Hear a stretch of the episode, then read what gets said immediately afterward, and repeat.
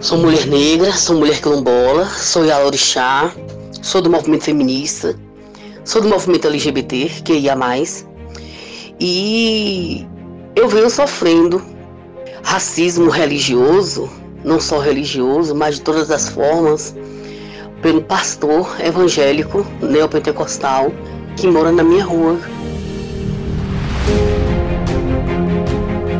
Essa construção intencional da ignorância parte de uma construção de narrativas que tem essa, essa intenção de plantar a dúvida, de minar a confiança, de levar ao medo, à angústia, de desenvolver uma série de coisas que tiram as pessoas do mundo real e que passam a viver em realidades paralelas, né? Começa agora a série Não Bote Fé nas Fake News, uma parceria do Guilhotina, podcast do Le Monde Diplomatique Brasil, com a Coordenadoria Ecumênica de Serviço, a SESI. Eu sou Bianca Pio e estou aqui com Luiz Brasilino. Oi pessoal, tudo bem?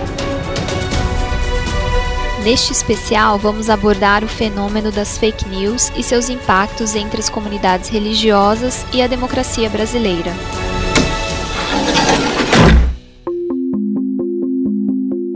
Em 2021, 82% dos brasileiros já se mostravam preocupados com a desinformação, ou seja, já passaram a duvidar de tudo o que recebem pelas redes sociais, ainda que essas informações tenham vindo de círculos de confiança.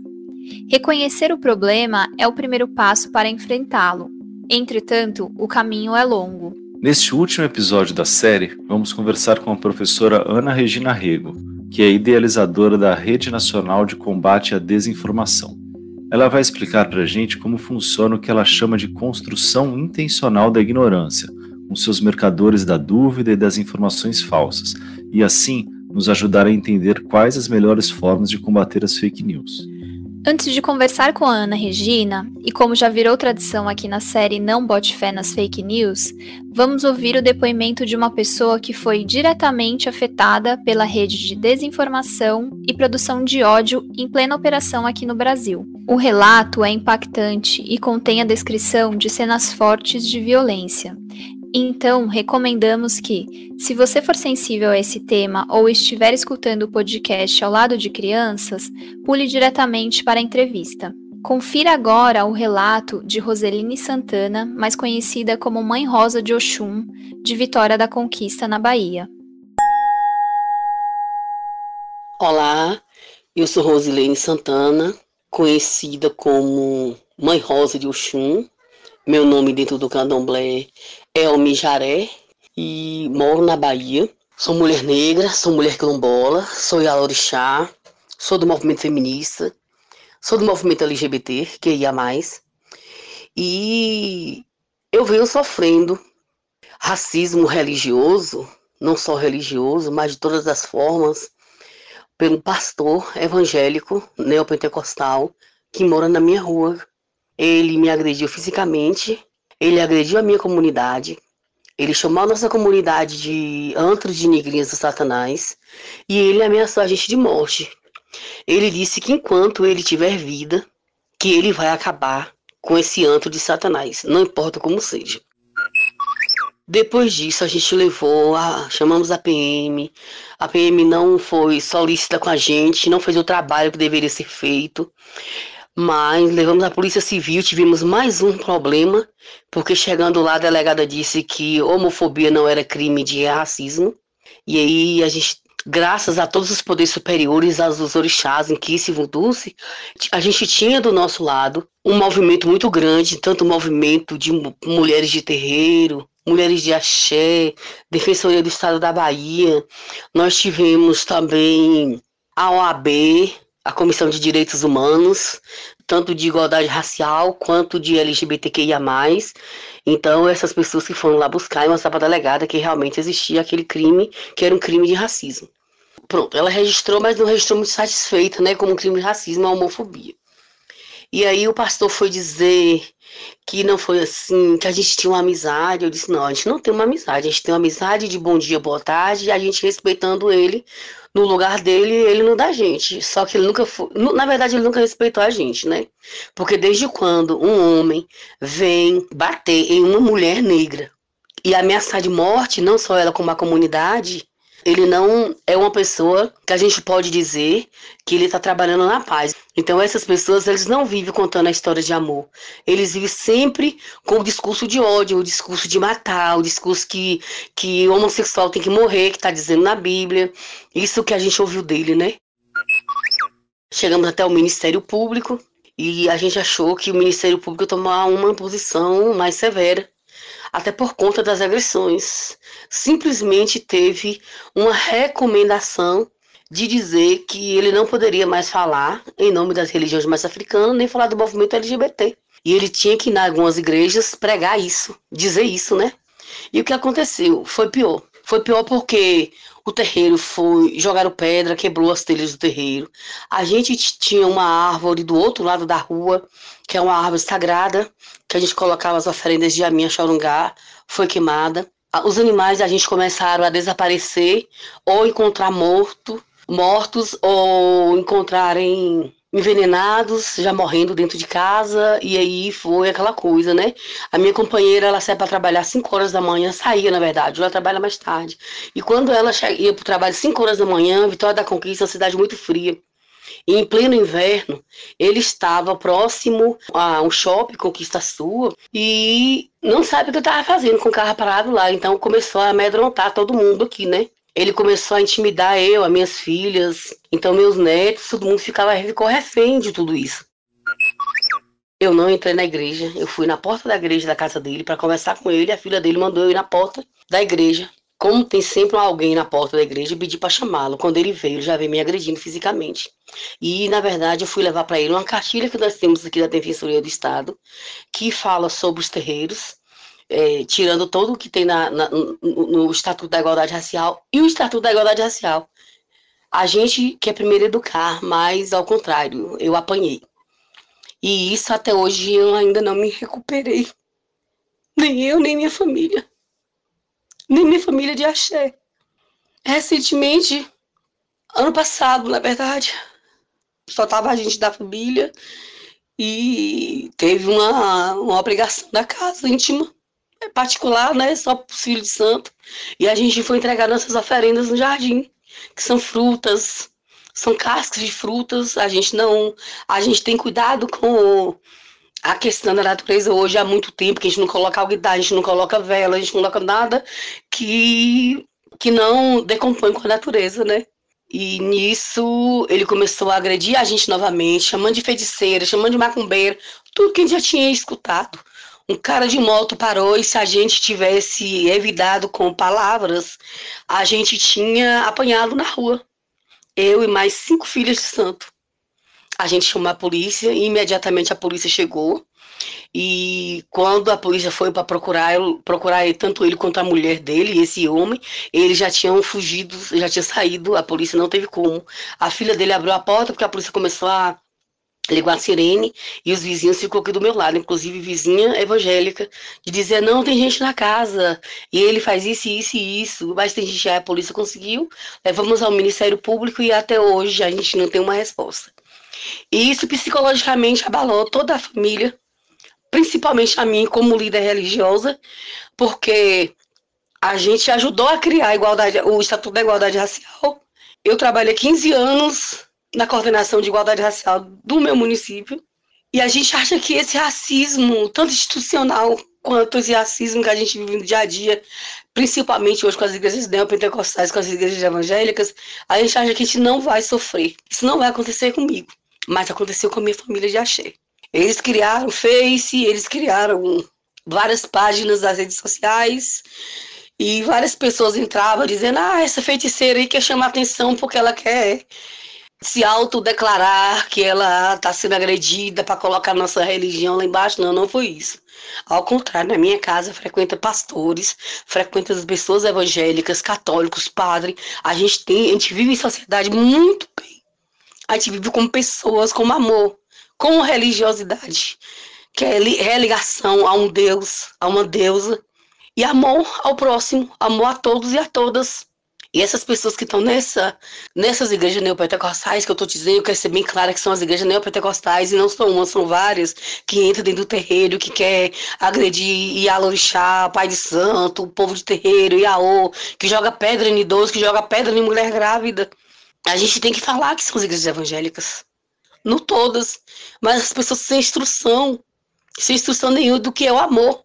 Com certeza não conhece a Bíblia. Com, com certeza lê página, aquelas páginas mais. e eles decifram da pior maneira possível. Às vezes a gente fica sem palavras quando fala isso, porque quando você começa a reviver tudo que você passou, não é fácil. Não é fácil. Você está o tempo todinho lutando por igualdade. E aí um vizinho seu que você acha que nunca vai fazer aquilo com você, ele te agride. Hoje eu tenho medo de sair. É só dentro de casa. O meu trabalho. Eu faço alguma viagem, mesmo assim, quando eu faço uma viagem, eu fico preocupado como é que tá aqui dentro de casa. Todas as vezes que eu viajo, o animal meu morre, desaparece, envenenam. E o Ministério Público se calou. E o Ministério Público, mais uma vez, eu vou lhe dizer, também é racista, é intolerante. É LGBTfóbico. Porque a gente não vê que esses processos andam. E a gente fica refém. E o nosso guardião, que a gente confia, são os orixás. Porque a gente não confia mais na justiça, nem na polícia, para nos proteger denunciei o crime também de cibernético, né? E nada foi feito. E eles continuaram me agredindo, dizendo que eu queria me candidatar através daquilo ali a alguma coisa da política. Não, não pretendo me candidatar. E foram muitas coisas que eu ouvi de feiticeira, de macumbeira, de negrinha, de sapatão. Que Jesus disse que essas pessoas têm que morrer.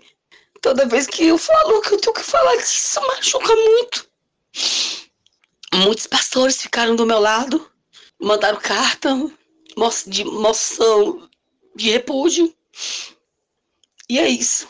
Muito obrigada, muito achei, muito amor à humanidade.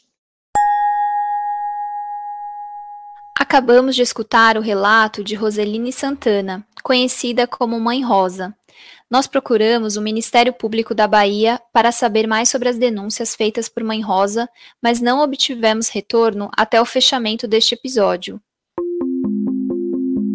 E a partir de agora a gente conversa com a nossa convidada de hoje, a professora Ana Regina Rego. Seja muito bem-vinda, Ana. Obrigada pelo convite para estar aqui com vocês. Muito bom. A gente que agradece, Ana. A Ana é professora associada do Programa de Pós-Graduação em Comunicação da Universidade Federal do Piauí, ex-presidenta da Federação Brasileira das Associações Científicas e Acadêmicas da Comunicação e idealizadora da Rede Nacional de Combate à Desinformação, coletivo que reúne acadêmicos, profissionais e ativistas que produzem e apresentam soluções para enfrentar as fake news. Nós ouvimos agora no início do episódio o caso gravíssimo de Roseline Santana, conhecida como Mãe Rosa. Ana, a gente queria perguntar para você o que, que, esse caso diz sobre o estado atual de produção é, de desinformação na sociedade brasileira. É, eu ouvi com muito, muito temerosa, né, o depoimento da Mãe Rosa de um ódio, né, de um ódio, de um discurso de ódio que ganhou as redes sociais e que se transforma num processo de violência simbólica, que por sua vez vira violência física, como é o caso da mãe Rosa aí, né, desse do pastor Wellington da Silva. Isso diz muito né, de, de todo um aquilo que a gente chama de mercado da construção intencional da desinformação e da ignorância, que muitas vezes se alimenta, inclusive financeiramente, pela monetização dos canais, né, dos perfis, se alimenta de, de uma construção narrativa bastante híbrida e que mistura uma série de coisas. Né? Nesse lado religioso, nós temos alguns parceiros que trabalham só nessa, nessa temática, nesse segmento, é, monitorando isso. Então, nesse lado religioso, pega muito. E o discurso de ódio contra as religiões de matriz africana, contra os seus praticantes, infelizmente no Brasil, é uma coisa muito crescente e muito preocupante. Um relatório da Comissão de Combate à Intolerância Religiosa mostra que as religiões de matrizes africanas foram as que mais sofreram ataques no ano passado aqui no Rio. A comissão é formada por representantes da sociedade civil, Ministério Público, OAB, Polícia Civil e integrantes de diferentes religiões. Não há um respeito pela religião do outro, pelo acreditar do outro, pelo Deus do outro, né? há uma, um fundamentalismo absurdo uh, de que só o seu Deus é o Deus correto. E o mais estranho é que isso parte de pessoas que, que adoram, que veneram deuses que não, que teoricamente nunca foram para violência física, né? no caso dos cristãos, né? não foram para violência física. E no caso desse pastor, assim como outros, né, que a gente viu durante a pandemia muita coisa acontecendo nesse sentido, levam, partem para a violência física e levam seus fiéis também no mesmo caminho. É muito preocupante. Ana, a gente levantou um estudo aqui, o Digital News Report, que relativo a 2021, que diz que 82% dos brasileiros estavam preocupados com a desinformação, né? Você acredita por que, que esse número tão alto, né? Será que também ele reflete aí uma preocupação própria, né? As pessoas estão já preocupadas com o próprio comportamento e tal, então já prevêem que isso vai, vai estar disseminado aí na sociedade. É, esse, esse relatório, né, o Digital News Report do Instituto Reuters da Universidade de Oxford, esses dados são de meados de 2021, se eu não me engano. E isso nos deu assim um alento de que, diferentemente de um ano antes, né, ah, no final de 2019, começo de 2021, ah, uma pesquisa de uma empresa de cibersegurança dizia que 62% dos brasileiros não sabiam discernir uma informação de uma, de uma desinformação. Então, eu acho que esses dados refletem exatamente tudo aquilo que a gente viu, sobretudo durante a pandemia, com um incremento muito grande de criação, de circulação de narrativas e de consequências sérias, inclusive, para a saúde. Então, a gente vê as pessoas, pelo menos é, momentaneamente, agora isso está deflagrando de uma outra forma por conta do processo eleitoral, mas as pessoas estão naquela coisa, naquela campanha que a gente vem fazendo há muito tempo. Pare, pense, quem está compartilhando? Quem é essa pessoa? De onde está vindo? Ah, mas está vindo do meu tio, da minha tia, do meu avô, da minha, do meu grupo de família, então é uma coisa. Só que momentaneamente as, as, pessoas estão pelo menos parando para pensar e aí eu acho que, que de certa forma né, toda a sociedade civil organizada que está trabalhando contra esse mercado da desinformação mas não só contra o mercado contra uma fabricação de desinformação muito florífera na sociedade civil de que pelo menos a gente está plantando uma dúvida na dúvida. Se a ciência parte de uma dúvida e os movimentos os movimentos conspiratórios partem de plantar uma dúvida em cima daquilo que é certeza científica a gente está plantando uma dúvida na dúvida, uma dúvida no medo, né? Uma dúvida que pode levar a alguma coisa. Então, eu acredito que é um, uma sinalização boa, mas também não é nada definitivo no sentido de que nós temos uma batalha muito grande correndo dentro das plataformas digitais, né? Em torno dessa disputa de narrativas, né? De o que, que efetivamente vem de um factual ou não, e de como a gente pode desmistificar isso e levar para as pessoas alguma coisa. Então, meio que ensinar onde conferir os dados, onde conferir a informação, né, checar, etc. Porque a desinformação, ela tem uma estética própria, né, tem uma morfologia própria, uma estética própria, e ela se dissemina por redes que, no caso dos, dos religiosos, como a gente estava falando antes, são redes muito estruturadas que trabalham com a suspeição do jornalismo e colocam tudo aquilo que, que trabalha numa linha mais de, de factualidade em suspeição. É, Ana, as plataformas têm tomado algumas providências, né, nos últimos tempos, como, por exemplo, a remoção de conteúdos comprovadamente falsos. É, você acha que essas medidas têm sido suficientes? Nem de longe. Nenhuma medida adotada pelas plataformas, elas coíbem sequer minimamente aquilo que corre em termos de desinformação nas plataformas. E elas têm consciência disso, muito embora elas neguem na, na política dela, muito embora elas tenham feito uma campanha muito grande, sobretudo o Google e, e a Meta, contra o projeto de lei 2630, né, denominado fake news, porque efetivamente e indiretamente, é o que elas dizem, as plataformas lucram muito com a desinformação. Isso pode até ser um efeito colateral, mas elas lucram, por quê? Porque o seu modelo de negócios ele está programado né, com inteligência artificial para monetizar as narrativas que têm mais visibilidade. Uma narrativa que tenha fake news, ela não é somente uma, uma narrativa com fake news, ela, ela, é misturada de fato, de fraude, de descontextualização espacial, temporal, etc. Ela tem uma morfologia bem complexa e ela tem características de, de ganhar uma visibilidade, ou seja, de correr a rede muito mais rápido do que uma informação factual jornalística, né? Isso já já dizia uma pesquisa do MIT de 2018, né, né, uma desinformação tem uma, uma velocidade 70% maior de ganhar visibilidade do que uma informação factual. Isso leva a quem produz fake news de acordo com uma estética própria. Se você entra no, no YouTube, que é o repositório da desinformação no Brasil. Então, se você entra no YouTube, você tem assim, aconteceu agora, extra, extra. E aí eles jogam aquelas manchetes, não sei o quê, e antes de começar a narrativa de cada dia, em cada canal desinformacional, eles dizem, eles dão toda a receita do bolo daquela pessoa que o segue ou do usuário, para que aquela pessoa remunere o canal e, se quiser também, possa ser remunerada abrindo um canal, etc. Então, as medidas das plataformas não são suficientes, né? O Brasil, na contramão de outras nações, é o único país onde as fake news sobre cloroquina ainda circulam com muita frequência.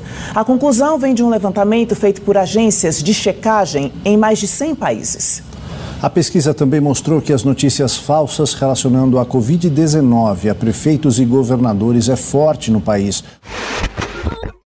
A autorregulação das plataformas é uma coisa que a gente tem lutado para que ela seja, se transforme em uma corregulação, não só com o Estado, mas com a sociedade civil, não? a fim de que a gente tenha os direitos dos usuários, não? nós não somos cidadãos ali, nós somos usuários, ali não, aqui, né, nós estamos na, na maior das plataformas, que nós tenhamos nossos direitos preservados, e o que acontece é que há um cancelamento, se derruba uma live de alguém que, que incorreu em, em desinformação, e muitas vezes a, a, polarização faz com que o cancelamento de um lado e do outro derrubem as coisas ao mesmo tempo. E você fica sem saber qual é o parâmetro ético. Não há transparência nesse processo. Não? Muito embora elas atualizem as políticas a cada pressão social, a cada, a cada pressão de cada governo, acho que está muito longe da gente ter aí uma, alguma coisa que realmente venha atender a sociedade. Você falou que as fake news elas correm mais rápido do que as notícias que não são mentiras, né? É, por que, que isso acontece? Por que, que essas fake news elas são mais compartilhadas e tal do que as outras? Bom, a gente tem algumas, algumas hipóteses em relação a isso e tem muito a ver com a maneira como elas são construídas. Né? Elas são construídas em cima de um, de um processo que coloca os regimes de verdade em confronto, então, normalmente não é uma, uma narrativa que priorize um regime de evidência, né, científico de evidência, é uma narrativa que prioriza um regime de experiência ou um regime de crença, né, um regime mítico, né, um regime de valores. Né, e esses valores muitas vezes chegam na sociedade que, eh, infelizmente, no caso da brasileira, não tem uma relação com o passado com o passado histórico, não tem uma relação, inclusive, com, com o passado antropológico, com a construção social do nosso país. Isso deixa um buraco, né, um buraco de conhecimento, e dentro desse, desse lugar, né, desse gap de conhecimento, pode entrar uma narrativa que é completamente falsa, como no caso de 2018, a tal da mamadeira, né, ou o kit gay, ou inúmeras outras, ou seja, coisas completamente fake completamente fora de qualquer parâmetro, capazes de entrar na mente dos brasileiros a partir do momento em que se recebe aquela narrativa, se interpreta e se liga com seus valores e não com, não com a factualidade. A factualidade deixa de ter uma funcionalidade nesse momento. Há uma outra pesquisa de uma Universidade do Canadá, acredito que chama-se Regina a Universidade, que diz que exatamente as pessoas que mais compartilham, que mais curtem desinformação, elas têm consciência de que naquela narrativa pode ter alguma coisa errada. No fundo, elas têm consciência, mas elas preferem curtir, compartilhar e se engajar em alguma coisa que elas desejam que aconteça. Então, há aí um, uma questão muito complexa. Por outro lado, a gente vê que dentro das plataformas há uma uma programação muito voltada para a questão de uma psicometria, e essa psicometria ela é pautada por uma psicologia comportamental, que trabalha com uma predição do nosso comportamento, que é o principal capital das plataformas hoje, é o capital de predição da humanidade. Nós somos o, o petróleo. E esse capital de predição, ele é acionado, ou seja, saber tudo sobre Ana Regina, sobre o Luiz e sobre a Bianca, é possível desde que a gente esteja dentro das plataformas. Quanto mais tempo eu passo nas plataformas, mais eu digo quem eu sou. Mais eu curto, mais eu compartilho, mais eu coloco uma coisa de raiva, uma coisa de ódio, mais eu comento, mais eu vou e vejo um filme, ou eu procuro alguma coisa no mercado, etc. Então eu vou me, me colocando transparente. E esse fato dessa transparência de mim uh, se colocar ali nas plataformas faz com que a plataforma priorize os conteúdos que dão maior visibilidade, que, portanto, vão prender mais fácil a atenção do usuário. E aí esse processo também é, termina por facilitar a questão da desinformação. E vocês, você podia explicar para a gente o que, que, é a construção intencional da ignorância, que foi um, um tema que você trabalhou durante o seu pós-doutorado? E aí eu queria saber se isso tem a ver também com minar a confiança da população em certas áreas, como ciência, jornalismo, por exemplo. Enfim, como tudo isso atua conectado com a desinformação, Ana? O que a gente chamou de construção intencional da ignorância, eu e a Marial, foi mais ou menos o que o o historiador norte-americano, o Robert Proctor, chamou de agnotologia, né? que é exatamente esse plantar a dúvida naqueles lugares em que havia uma certa certeza científica ou jornalismo como esse lugar de, de fala privilegiado para a sociedade, a academia, o direito, etc, etc. Né? Essa construção intencional da ignorância parte de uma construção de narrativas que tem essa, essa intenção de plantar a dúvida, de minar a confiança, de levar ao medo, à angústia, de desenvolver uma série de coisas que tira as pessoas do mundo real e que passam a viver em realidades paralelas, né? ou em é, realidades alternativas, como prefere o Donald Trump, em algumas coisas bem paralelas. Né? Então, a gente, no pós-doc, eu trabalhava muito só com o mercado. Isso se alarga para a sociedade civil. Então, durante a pandemia, a gente viu muitos atores que estavam ali na rede, muitos ganharam muito dinheiro com isso e outros não. Eles estavam ali para disputar a narrativa mesmo. Durante a pandemia, a gente viu uma produção muito grande de atores que não estão engajados nesse mercado de desinformação. Mas, por outro lado, num debate que a gente teve ano passado com, com o historiador inglês Peter Burke, e depois a gente fez uma entrevista com ele, ele está terminando um livro sobre a construção, sobre a, a história da ignorância, história social da ignorância. E ele prefere falar em manutenção da ignorância e não em construção. E aí isso vem porque se por um lado eu tenho um mercado no Brasil que pauta, por exemplo, um grande número de fiéis neopentecostais, extremamente conservadores ou ultraconservadores fundamentalistas no Brasil, construindo a ignorância, porque dentro dessas igrejas você tem um, um, um grande percentual de pessoas sem um grande lastro educacional e cultural.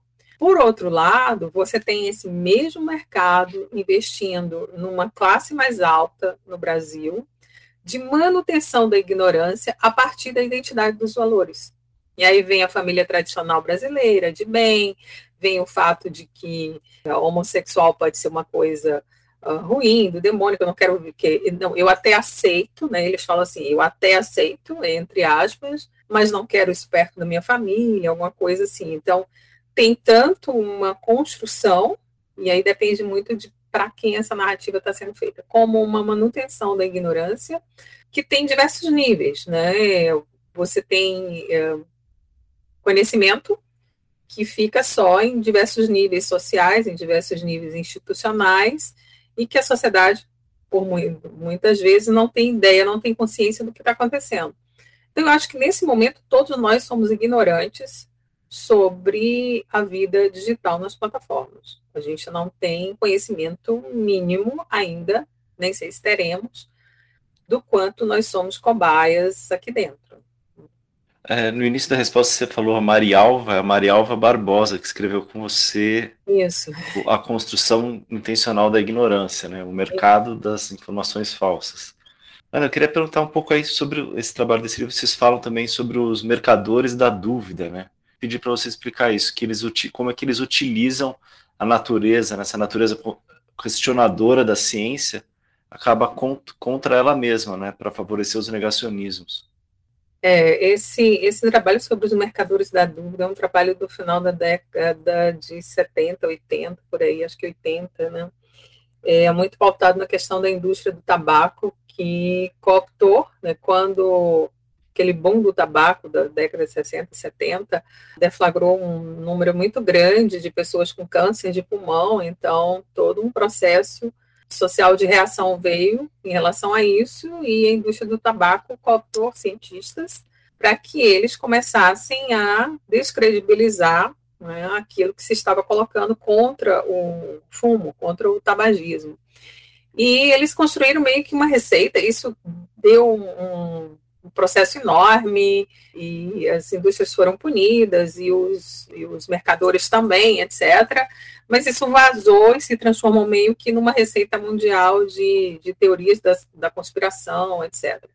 E essa receita diz uh, que atores devem ser cooptados, uh, cientistas não devem ser cooptados para disputar narrativa com aqueles que estão efetivamente fazendo as pesquisas na ciência, etc. A gente viu muito isso durante a pandemia, com dois regimes de verdade, durante a pandemia, ou seja, ainda agora, né, com dois regimes de verdade em, em confronto direto, o cientista com a evidência e o médico prático, o ortopedista, a ginecologista, a dermatologista, com tratamento precoce. A Sociedade Brasileira de Medicina, né, com, com todo um, um e confrontando o cientista que está em loco, é, efetivamente trabalhando naquilo. Então, você viu um confronto direto entre dois regimes de verdade ali, e faz com que não só a sociedade que não tem um conhecimento maior do passado fique em dúvida, mas com que qualquer pessoa fique em dúvida, porque quem é que você confia diretamente? O cientista não conhece, ele está lá,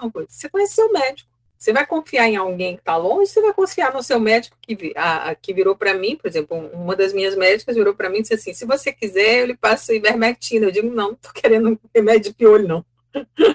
Não, mas é sério que eu digo, não, muito obrigada, eu estou bem. Eu vou continuar de máscara, de coisa e tudo. O uso do vermífugo, ivermectina, contra a Covid-19, além de não fazer efeito contra a doença, pode provocar sérios problemas de saúde. A própria farmacêutica que fabrica o remédio já divulgou que não há dados disponíveis da eficácia da ivermectina para tratar o coronavírus. E os mercadores da dúvida têm cooptar a ciência, cooptar o jornalismo, colocar atores que podem ser ou não do campo jornalístico para disputar narrativa dentro dos meios de comunicação. Isso é uma coisa que é bastante perigosa. No Brasil, a gente tem visto, por exemplo, os meios de comunicação chamarem um terraplanista para dar uma entrevista de 20 minutos. Isso é uma entrevista que eu acho que é de 2019, do presidente da Sociedade Brasileira de terraplanista, não sabia que existia isso, mas estudando e, e, navegando no YouTube a gente descobriu isso. Com um repórter brasileiro bastante conhecido, que eu acho que ele foi proibido pela emissora de criticar alguma coisa, e ele faz as perguntas em tom de crítica, mas o cara não tem direito. Bom, nós temos mais um tema né, interessante em relação a se propagar se realmente o nosso planeta é plano ou é redondo. Isso é motivo de vários debates, etc, etc. E nada melhor para a gente ouvir a explicação do que alguém que partilha dessas ideias, que é o Siddhartha Shaibub, que foi um dos palestrantes da primeira Convenção Nacional da Terra Plana aqui em São Paulo. O Siddhartha está aqui conosco. Siddhartha, muito obrigado pela sua gentileza por receber aqui o Jornal da Record News. Opa, boa, é, boa noite, Heródoto. É um prazer. Muito obrigado. Então, a mídia dá voz para um terraplanista é uma coisa, mesmo que ela, ela tenha dizer, eu tenho que dar voz para todos os lados, né? Aí você tem aí uma, uma questão, mas que lado você está dando? Você está dando voz para a construção da ignorância? Né? Então, o jornalismo, a mídia, a educação, Então, a gente tem aí disputa no Brasil pelo próprio plano nacional né, do ensino básico, né, pela base do ensino básico. Você tem disputas diretas sobre que tipo de conteúdo você deve estar repassando dentro de uma universidade federal, que cursos devem ter ou não. Né? Então, você tem alguns pilares que são bem construídos pelo, pelos mercadores na dúvida. O que não é muito diferente de uma cartilha do Goebbels, por exemplo. Você tem que intervir nas artes, na, na comunicação, na ciência, na educação, e a partir daí você construir uma outra massa de conhecimento simbólico coletivo, né? Para além dos mercadores da dúvida, o Dan Paul, o italiano, fala nos engenheiros do caos, né? E aí são os principais né, pessoas que vão plantando, como Steve Bannon, como Alexandre Nix na Inglaterra, etc., e como alguns aqui no Brasil. Né. Se eu viajar para muito longe, vocês me trazem de volta, por favor. Tá, tá bom, imagina, né? Eu estou achando super interessante isso daí. É, e eu queria te perguntar sobre, seguindo nesse mesmo, esse mesmo assunto, sobre o mercado de informações falsas que é interessante observar isso como uma coisa mais estruturada, né? Porque às vezes pode parecer que essas informações partem de indivíduos é, amadores ou por, por idealismo, por convicção, né? E não que isso não aconteça também, mas ao mesmo tempo há toda uma estrutura profissionalizada por trás, né? Dessa produção aí de desinformação.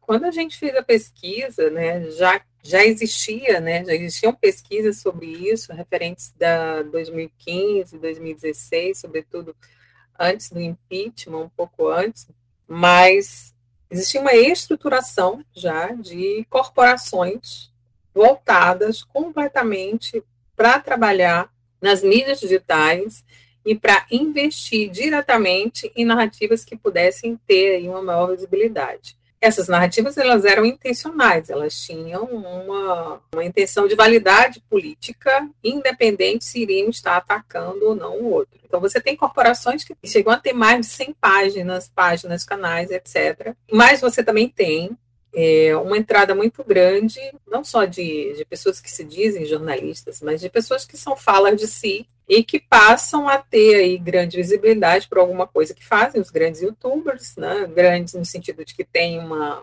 um grande número de seguidores, né, e que quando percebem que a desinformação ela é mais lucrativa, passam a investir nesse produto também.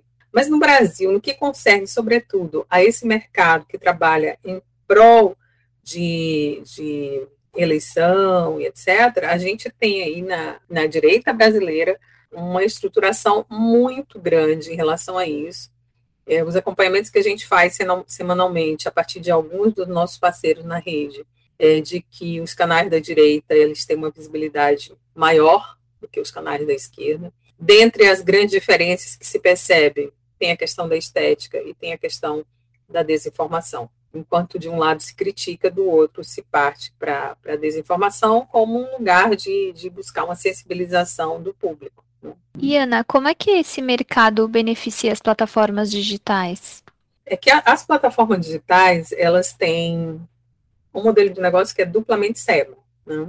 Por exemplo, no mercado tradicional da, da publicidade, o dono do, da loja de sapatos quer patrocinar alguma coisa na TV, e ele vai escolher aquilo que aonde ele acha que está o público dele. E ele vai investir num horário que ele acha que o público dele vai estar. E ele investe culturalmente naquilo que ele acha que vai agregar valor à marca. Então, todo, todo o marketing tradicional ele está pautado em cima disso. As plataformas digitais, elas vêm aprimorando o seu modelo de negócio, ah, sobretudo na última década, e esse aprimoramento faz com que os produtores de conteúdo, quer estejam dentro de uma produção é, mais profissional, não? que estejam como pessoas físicas, né, fazem parte de todo esse universo que é das plataformas. E as plataformas vendem isso para o mercado que também produz conteúdo e que também está ali dentro. Só que o modelo de negócios ele é ativado por uma inteligência artificial a partir de algoritmos e vai direcionar o dinheiro para quem tem mais visibilidade. E é por isso que, por exemplo, um dos nossos parceiros, Sleep Giants, trabalha, que é um movimento de consumidores, trabalha nessa denúncia de dizer, olha, banco tal, a sua marca e o seu dinheiro foram parar no canal tal, que é especializado em desinformação. E aí se faz uma campanha, etc., até que o banco tal veja que o dinheiro dele está indo para. Não está agregando valor, está desagregando valor ali. E é com o objetivo de derrubar e desmonetizar sites que lucram com notícias falsas que surgiu o Sleep Giants. O perfil ganhou rostos recentemente quando um casal de Ponta Grossa, no Paraná, decidiu deixar o anonimato. Hoje, eles estimam que o trabalho de combate evitou mais de 14 milhões de reais em publicidade para fake news. Então, esse modelo de negócio das plataformas beneficia a desinformação. Se as plataformas coíbem completamente, se é que elas têm meios para coibir completamente é, a desinformação, elas tiram de circulação um conteúdo e uma mercadoria que é extremamente lucrativa para quem faz, para quem produz e para elas, porque dá uma visibilidade muito maior do que qualquer outra coisa. Então, tem aí um, é, é um modelo muito complexo que faz com que todos nós que somos usuários, inclusive é, as empresas que estão anunciando, elas não tenham conhecimento né, de para onde o dinheiro está indo e somente o dono lá, a marquinha vem, chega e se acopla ali naquele, naquele lugar, né? Então, de certa forma, não é a desinformação que efetivamente dá lucro para a plataforma, embora ela dê, mas é a plataforma, são as plataformas que, intencionalmente ou não, elas dizem que não, isso está lá nos princípios delas, mas elas terminam privilegiando esse tipo de conteúdo pelo, pela maneira como elas construíram o modelo de negócio. E uma pesquisa do Datafolha divulgada esse ano fala que cerca de 60% dos brasileiros estão preocupados que a desinformação impacte nas eleições. Eu queria que você comentasse né, o que esperar desse período eleitoral em relação às fake news e pensando que a gente já tem também as deepfakes. E aí talvez valha a pena explicar para as pessoas também o que, que, é, que são as deepfakes, né? Porque tem uma diferença relevante aí, né? Está todo mundo muito preocupado com essa questão da desinformação no momento. A gente está aí vendo o TSE agindo diretamente, o STF agindo diretamente. A gente tem acompanhado e está em parceria com, com, com, o Supremo Tribunal nesse processo de, de, de combate à desinformação. Aí, muita gente agindo. A rede é um lugar em que a gente vê projetos que estão em São Borja, no Sul, em Cruzeiro do Sul, no Acre, em Rondonópolis, no Pará, Vitória da Conquista, que é a cidade da, da Mãe de Santo, da Mãe Rosa, não? projetos que estão em todos esses lugares preocupados com a desinformação. Mas essa preocupação nas eleições, né, e que é menor do que a preocupação do, do Digital News Report do ano passado, ela tem uma bifurcação aí, né? Quer dizer, essa preocupação com a desinformação, ela vai até onde? Até onde a factualidade me encontra ou até onde o meu desejo, os meus anseios e os meus valores me levam. A gente tem na desistência do Moro, a gente tem todo um eleitorado se voltando né, para apoiar o atual presidente Jair Bolsonaro, que tem ao seu lado aí um, um grande mercado produzindo narrativas e narrativas diariamente para além dele próprio, que é um grande produtor de narrativas que muitas vezes trazem desinformação. Uh, não é à toa que muitas de suas lives e seus posts são, são derrubados nas plataformas.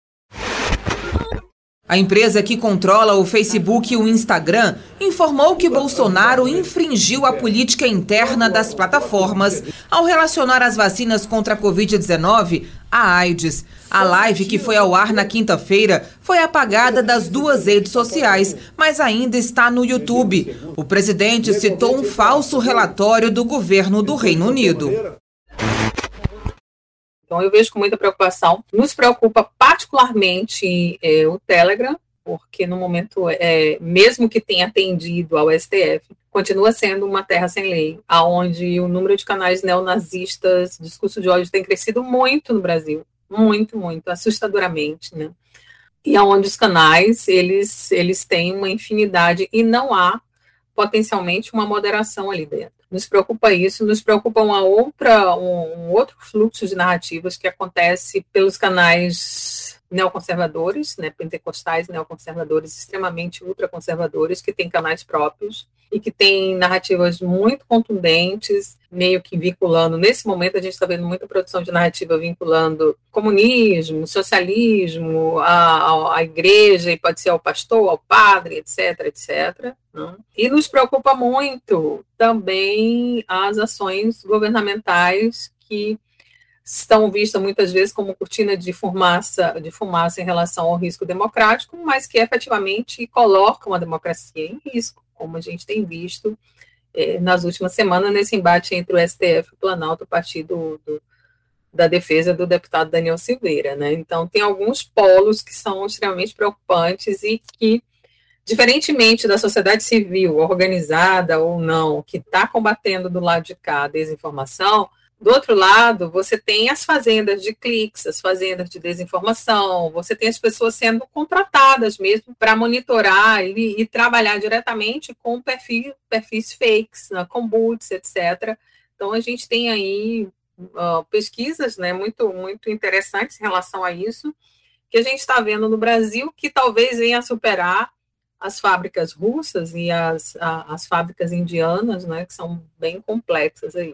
E a questão do deepfake é uma tecnologia que nos preocupa bastante, porque se na eleição de 18, em 16 já estava na eleição dos Estados Unidos, em 18 não estava muito presente no Brasil, hoje a gente está vendo com muita, um fluxo muito grande de, de desinformações voltando, voltando para o deepfake, que é uma tecnologia que vem de muito tempo, que vem do cinema, que consegue colocar uma pessoa em uma situação onde ela não esteja, com sua voz, etc., e consegue colocar ali é, frases na sua boca e coisas que você não diria, etc. Então, isso vai ser, isso está sendo né, particularmente difícil para quem está como checador nesse momento. Para nós jornalistas e para quem está bem na linha de frente de checagem o tempo todo. Né?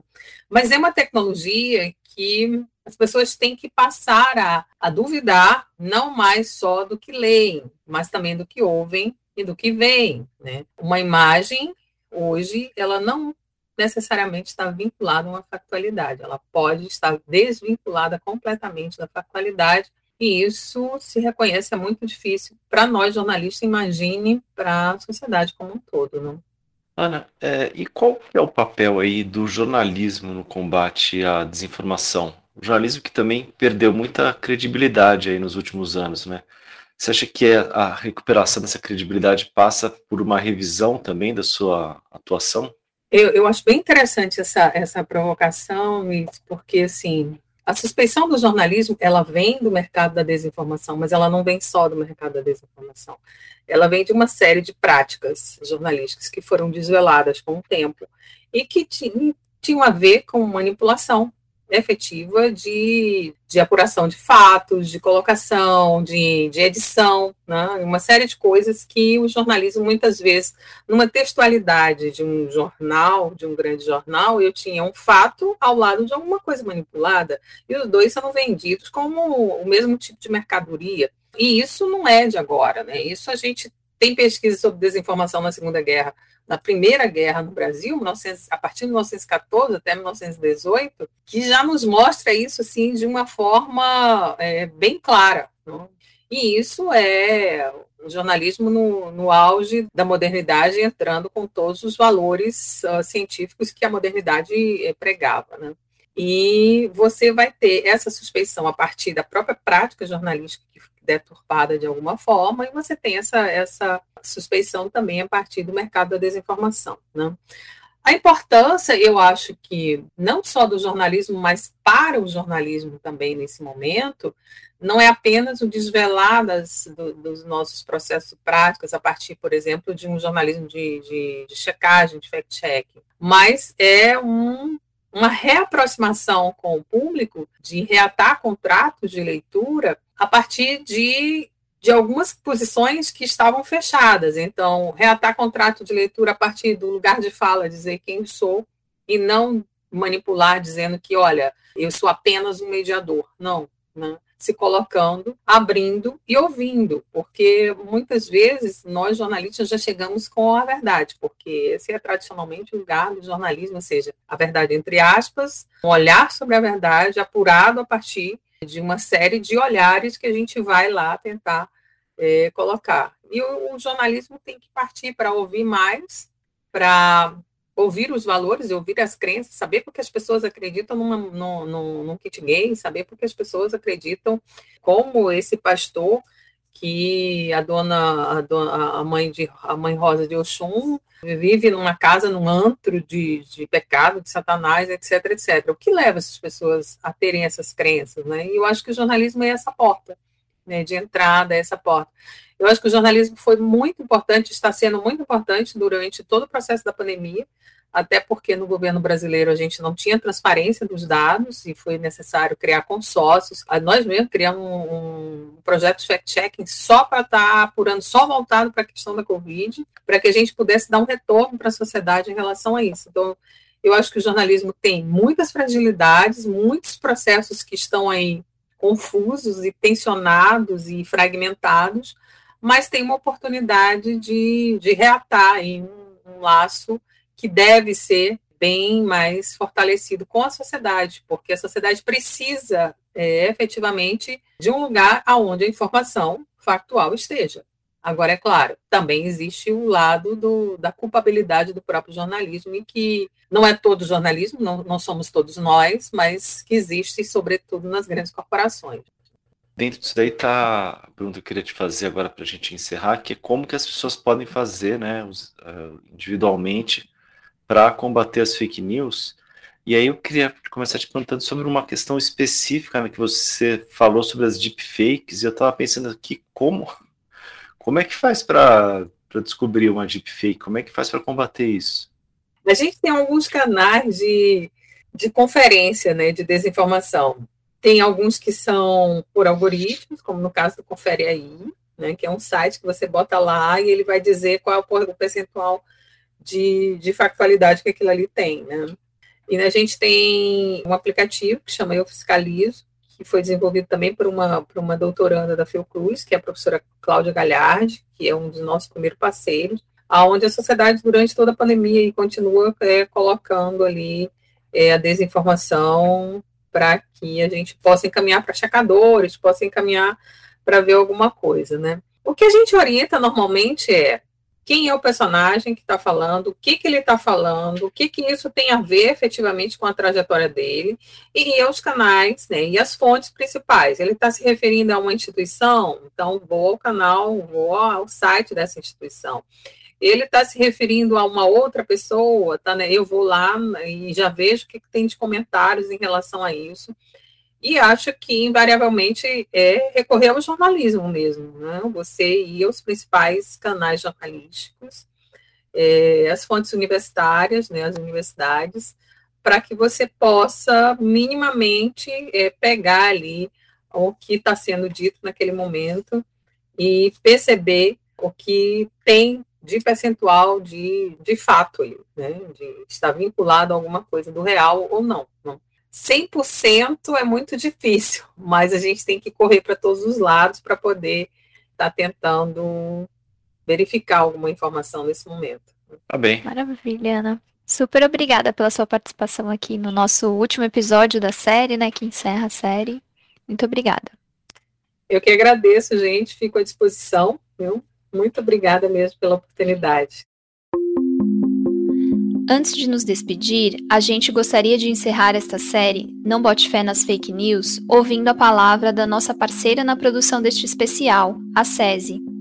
Então, vamos ouvir a pastora da Igreja Presbiteriana Unida e diretora da SESI, Sônia Gomes Mota, que vai nos contar sobre a campanha Primavera para a Vida, que em 2021 teve como tema Buscar a Verdade, um compromisso de fé.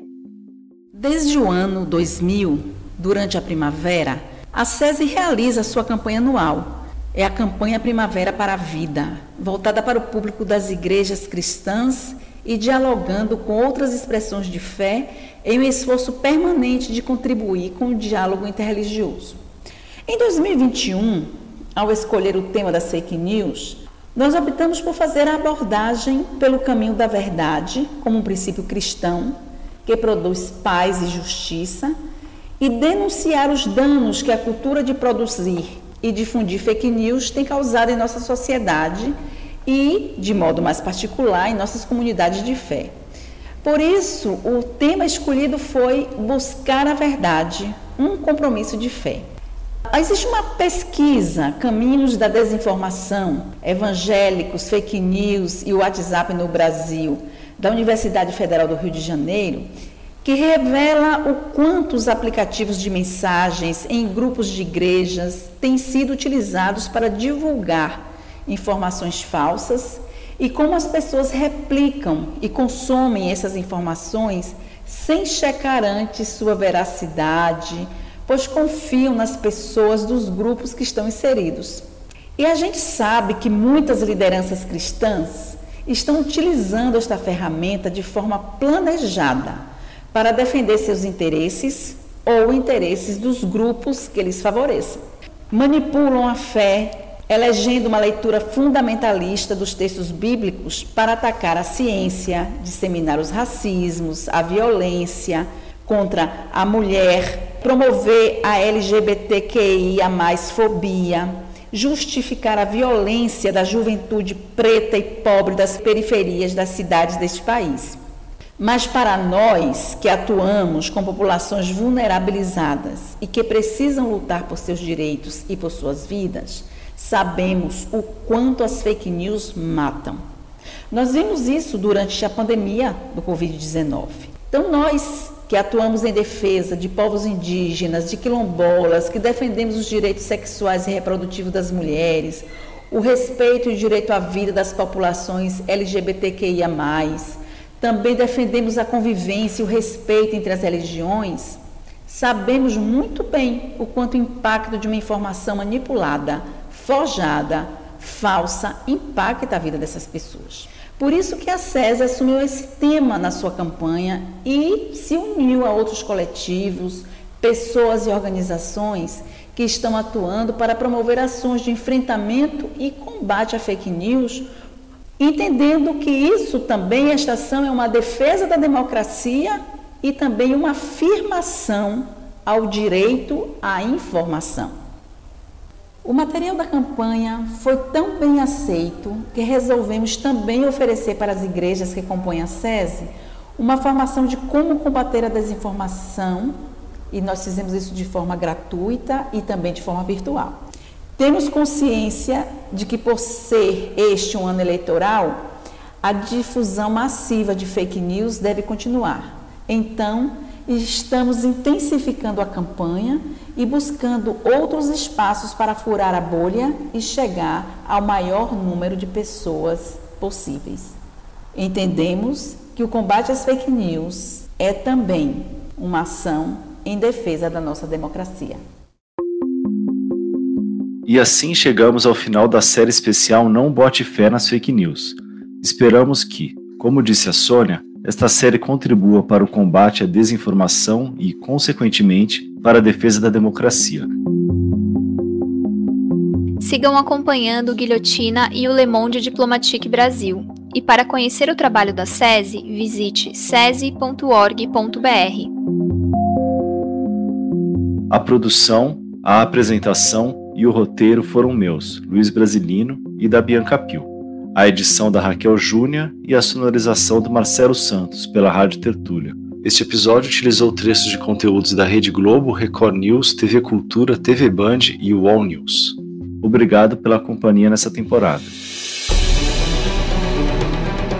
Não bote fé nas fake news, uma série especial do podcast Guilhotina do Le Monde Diplomatique Brasil, com o apoio da Coordenadoria Ecumênica de Serviço, a SESI. Para saber mais, acesse sese.org.br